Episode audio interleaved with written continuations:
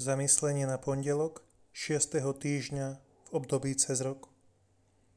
Čítanie zo svätého Evanília podľa Marka. K Ježišovi prišli farizei a začali sa s ním hádať. Žiadali od neho znamenie z neba, aby ho pokúšali. On si v duchu vzdychol a povedal, prečo toto pokolenie žiada znamenie? Veru hovorím vám, toto pokolenie znamenie nedostane. Nechal ich tam, znova nastúpil na loď a odišiel na druhý breh. Dnes sa nám môže zdať, že Evangelium nehovorí príliš veľa o Ježišovi ani o nás.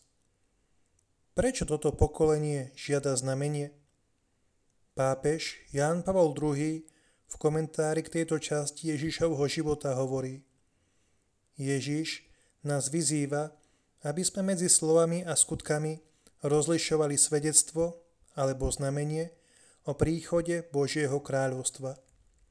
Zdá sa, že farizei, ktorí sa pýtajú Ježiša, nemajú schopnosť alebo vôľu rozoznať toto znamenie, ktoré v skutočnosti je celým prejavom, skutkami a slovami pána.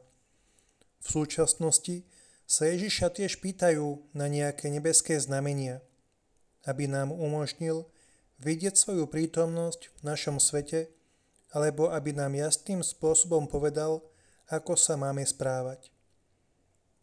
Svetý Otec nám dáva najavo, že Ježišovo odmietnutie dať znamenie Židom, a teda aj nám, vyplýva z toho, že chce zmeniť logiku sveta, orientovanú na hľadanie znamení potvrdzujúcich túžbu človeka po asertivite a moci.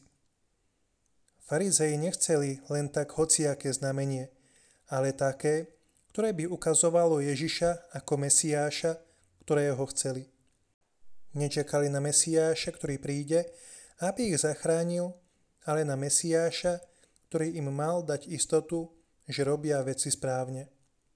Skrátka, keď Židia v Ježišových časoch alebo dnešní kresťania žiadajú, tak či onak znamenie, v skutočnosti žiadame, aby Boh konal podľa nášho spôsobu, podľa toho, čo si myslíme, že je lepšie. Ale Boh, ktorý je vševediaci a všemohúci, preto v modlitbe pána hovoríme buď vôľa tvoja, má svoje vlastné cesty, ale On, ktorý nám umožňuje nájsť ho, keď ho skutočne hľadáme, ako prosíme, aby nás osvietil, Dá nám pochopiť, aké sú jeho cesty a ako môžeme dnes rozoznať aj jeho znamenia.